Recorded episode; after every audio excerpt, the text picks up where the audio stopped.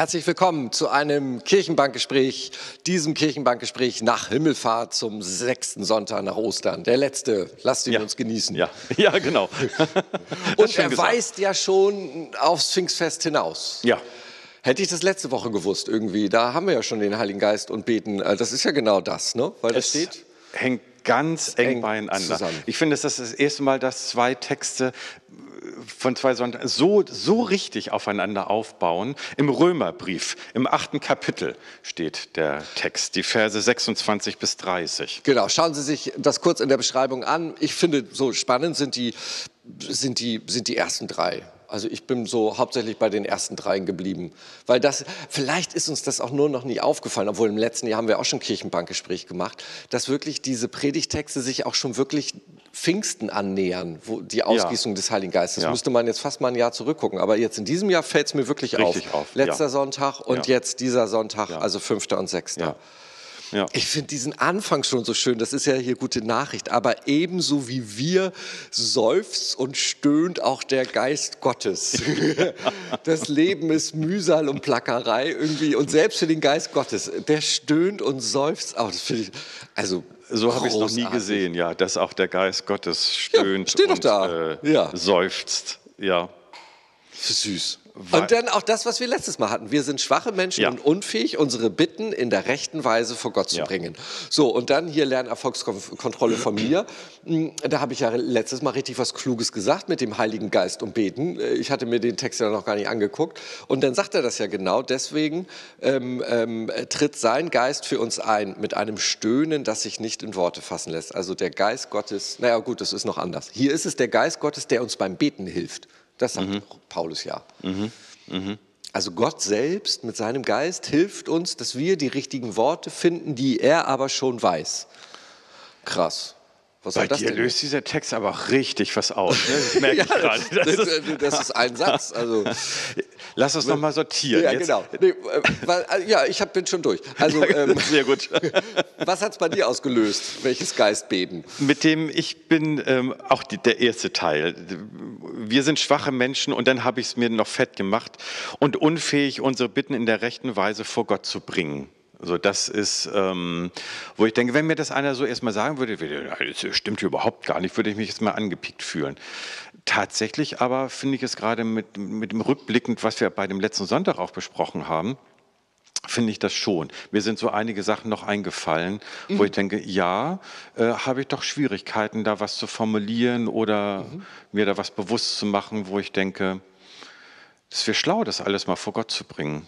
Beim letzten Sonntag haben wir die Erlaubnis bekommen. Wir dürfen alles vor Gott bringen. Und diesmal erfahren wir noch, dass äh, der Heilige Geist ähm, uns hilft dabei und äh, stöhnt und jammert, dass wir es nicht, nicht immer gut hinkriegen. mit uns stöhnt. und- Also dann wäre es ja noch ein Schritt runter. Also da hatten wir ja gesagt, dieses, dass es für dich als Mensch gut ist, dich zu formulieren, was ist dir wichtig, was ist dir nicht wichtig. Und, und, ähm, und dann hat es auch so ein Selbsterkenntnis. Und hier sagt der Paulus, selbst und bei diesem rein menschlichen Vorgehen deiner Prioritätensetzung und deiner Gefühlserforschung, selbst da hilft dir schon der Geist Gottes bei. Das ist ja auch krass. Ja, Das heißt, du musst, ja, Punkt. Dann müssen wir ihn aber einfach auch nur mal machen lassen. Also wenn wir sagen, oh, ich weiß gar nicht, wie ich beten soll, ich lasse das mal lieber. Oder ich weiß gar nicht, was so, nee, dann, vielleicht ist dann einfach die Stille das Beste. Dann komme ich wieder auf meine TC-Gottesdienste mit sieben Minuten Stille. Einfach mal stille sein und den Geist Gottes mal so auffangen. So, dieses nochmal rückblickend. Ich hatte eine Szene beim letzten Mal beschrieben von, von Menschen, die sich einfach zum Gebet zurückziehen, zu, ja, zum Gebet zurückziehen und darauf warten, hoffen, beten, wie geht es jetzt weiter? So. Und jetzt mit diesem Wissen von heute, ganz ehrlich, ich muss ganz ehrlich sagen, hätte mich jemand gefragt, äh, steht, steht das so explizit in der Bibel drin, wie es hier, hätte ich gesagt, weiß ich ehrlich gesagt gar nicht. Ich fand es nochmal total spannend, das jetzt zu lesen, dass schon gleich der Geist Gottes mit dabei ist und uns unterstützt so. Und dann nochmal so, wie du das jetzt auch eben sagtest, wenn irgendwann, also Stille, Einfach erstmal Stille sein. Mich, ich stelle mir so vor, mich fragt etwas, ich weiß nicht, was ich, wie ich damit mit der Situation umgehe. Ich warte erstmal, ich warte mit der Antwort, plapper nicht gleich drauf los, versuche nicht händeringend eine Lösung zu schaffen. Und ich warte auch erstmal mit meinen Worten, mhm. die ich noch nicht formulieren kann. Und ich warte erstmal mit meinen Gedanken, was ich bitten mhm. will oder warum ich mit Gott reden will, sondern ich warte, ich tue erstmal gar nichts. Das hat Frère Roger so schön geschrieben. Für mich war der ja echt offenbarend, weil, ja. der, weil der mich als Mensch so abgeholt hat, als Jugendlicher. Und der hat eben gesagt, äh, ist auch wirklich in allen Videos über Frère Roger, wenn er über Thésée redet ähm, und seine Kommunität, dieser Gedanke, beten ist schwer. Hat er gesagt, das ist überhaupt nicht schwer. Wenn du nicht weißt, was du sagen sollst, dann sei einfach erstmal still. Und dann kommen die Worte von ganz allein. Und das ist genau, das muss man sich echt merken, das steht auch schon in Römer 8, 26. Ja. Das musst du, dann kannst du mal ein. Ja. Also, einfach mal innehalten, einfach mal ja. still sein und gar nichts tun. Und dann wird der Geist Gottes seufzend und stöhnend in dir hochkommen und wird es dir formulieren. Und es funktioniert. Also kann ich für mich sagen, es funktioniert. Und es funktioniert bei mir aber nicht am Sonntag, wenn ich die Stille habe, ähm, wenn ich in der, in der Stille hier am Altar die Fürbitten mache. Da ist es schon, so wie du das auch letztes Mal sagtest, da nochmal die Stille zu haben, um das, was ich bewege, wo schon Worte und, und Gedanken schon formuliert sind. Da schaffe ich es nicht. Ich brauche richtig eine, einen Raum, ich brauche ein Ritual, ich brauche das Setting, um wirklich zur Ruhe zu kommen. Und das ist auch nicht zu Hause auf dem Sofa. Das ist, ähm, dafür sind diese Dinger wahrscheinlich gebaut, wo wir jetzt gerade drin sitzen. So, heilige Räume, die nur dafür ja. sind. Zum einen das. Ich habe noch ein weiteres Bild vor Augen dazu. Ähm, früher, als ich noch rauchte, war die Raucherpause immer so der Moment, so dann habe ich mich nur mit Rauchen beschäftigt und dann gingen die Gedanken so. Jetzt ist es so, ich rauche schon lange nicht mehr, aber ähm, dann setze ich mich mal bewusst hin, dann nehme ich das Handy in die Hand und lese schon mal E-Mails oder gucke Nachrichten an und wo ich denke, das ist grundverkehrt. Pause ist Pause. Und wenn ich mir das mit diesem Wissen jetzt nochmal so übersetze, diese Pause einfach so zu nutzen, so wie du es eben sagtest, stille zu sein, einfach mal nichts tun und abzuwarten, was kommt an Gedanken. Naja, und also ich bin nicht der Mensch, der sich zu Hause, also ich finde auch, im Wald spazieren, ich bin dafür zu faul. Also irgendwie sich so aus. Also ich merke wirklich, das ist dieses einmal im Monat TC-Gottesdienst hier. Deswegen biete ich den ja auch an. Also mir ist es auch echt egal, wie viele Leute kommen. Aber das ist für meine, für, für meine innere mhm. Hygiene, so ein mhm. Auskehren. Mhm. Und wirklich diese Stille, wo erstmal ganz viel Verwirren kommt und ganz viele Gedanken kommen und dann irgendwann bist du leer. Das, da, da sind schon sieben Minuten, das ist ja schon so ein Kompromiss so für die. In, in TC sind 20 Minuten Stille. Mhm. 20 Minuten, nix, mit 1000 Leuten. Äh, und die stören dich auch nicht. Also das ist schon, ähm, also ich finde dieses, da merke ich Spiritualität, Spiritus, äh, der Geist. Also Spiritualität heißt dann wohl ähm, mit dem Geist Gottes rechnen und diesem äh, Geist Gottes Raum geben. Also deine persönliche Spiritualität zu finden. Wo passiert es? Bei mir passiert es auch beim Singen auch gerade wieder von TC-Liedern, weil die sich ewig wiederholen, weil ich da auch den Kopf ausschalten mhm. kann. Da eigentlich noch mhm. mehr manchmal als bei der Stille. Bei den Sonntagmorgenliedern hier aus dem Gesangbuch, da muss man ja die ganze Zeit mitdenken, mitsingen und, und die Strophen, alles ist anders. Deswegen mag ich so dieses Mantramäßige. Ich meine, ja. wahrscheinlich ist das buddhistische Meditieren auch nichts anderes. Obwohl doch, da ist es vielleicht genau, aber da kenne ich mich im Buddhismus so wenig aus, vielleicht korrigiert ihr das, da bleibe ich, ich als Mensch. Also da, da lasse ich mich auf mich zurückwerfen. Als Christ sage ich, da mache ich dem Geist Gottes Raum in mir. Das mhm. ist was anderes, mhm. als nur selber zur Ruhe kommen und seine Mitte zu finden. Das ist noch was anderes. Mhm. Hier ist es still werden für den Geist Gottes. Mhm. Mhm. Ja. Ja, aber allein schon, ich verstehe, da, also wie verstehst du denn der letzte Satz in 26? Des, deshalb tritt sein Geist für uns mit einem Stöhnen, das sich nicht in Worte fassen lässt. Ich musste jetzt im Griechischen, was, was heißt stöhnen? Ist das ein Ächzen oder ist es so wie bei ähm, Elia so ein leichter Hauch? Was ist mit Stöhnen gemeint? Das halte ich jetzt nicht. Guck mal nach in der Bibel zu Hause in verschiedenen Übersetzungen. Habe ich jetzt, fällt mir jetzt erst auf. Was ist das mit dem Stöhnen?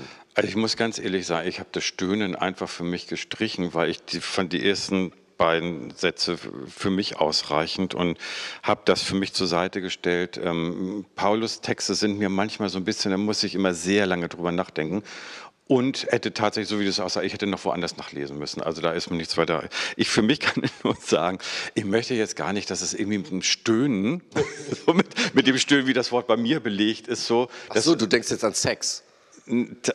Das Nein, Stöhnen. dachte ich nicht. Ich dachte, das wäre so ein, das, ich dachte, es wäre so ein, so Ja, herzlichen Glückwunsch. Nein, so ist es Stöhnen. nicht. Das meinte ich, nein, nein, Damit. sondern so ähm, äh, eher wie, wie so ein äh, schmerzvolles ja, so. Aufstöhnen. So, so, so, das ist äh, das, so ein das, Ja, das passt für mich jetzt nicht so mit nee. dazu. Deswegen müsste man wirklich nochmal äh, gucken, was für ein. Was meint er damit? Was meint er genau damit?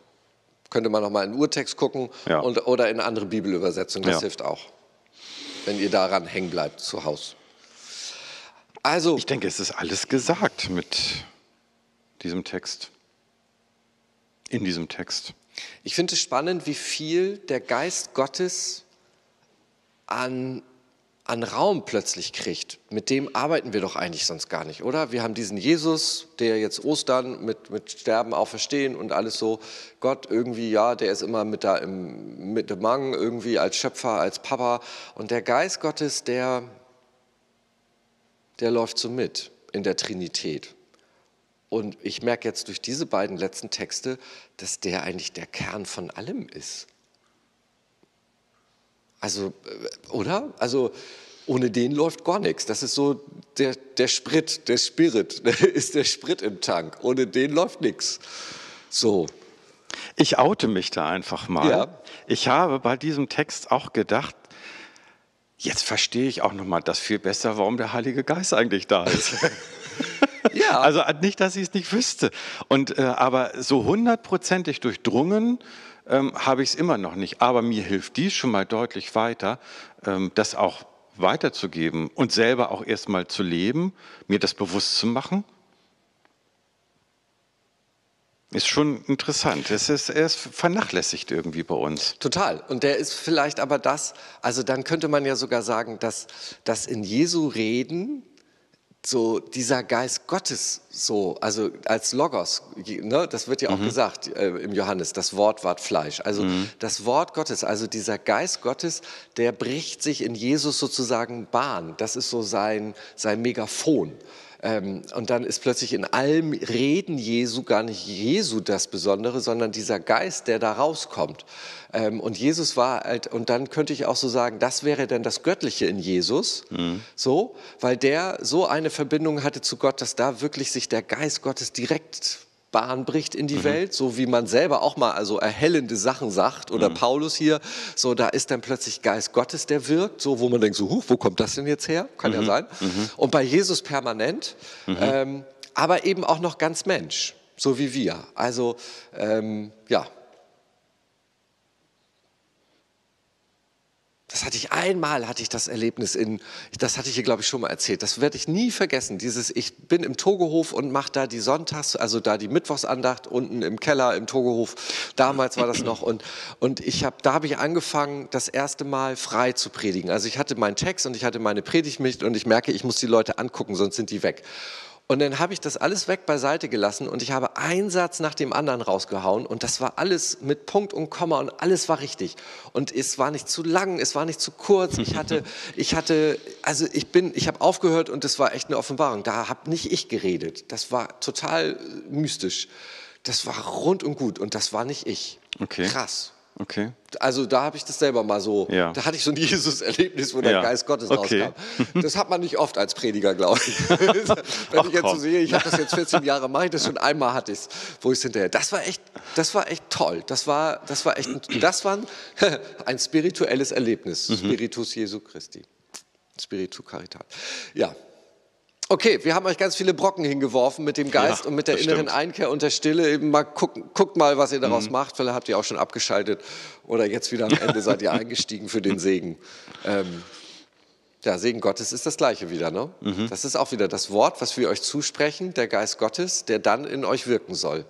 Und das sind die Worte, die jetzt, und das sind nicht unsere Worte, sondern das sind Aarons Worte, die er zu Israel sagt im Auftrage von Gott. Und deswegen sind es Gottes Worte, dieser Segen Gottes.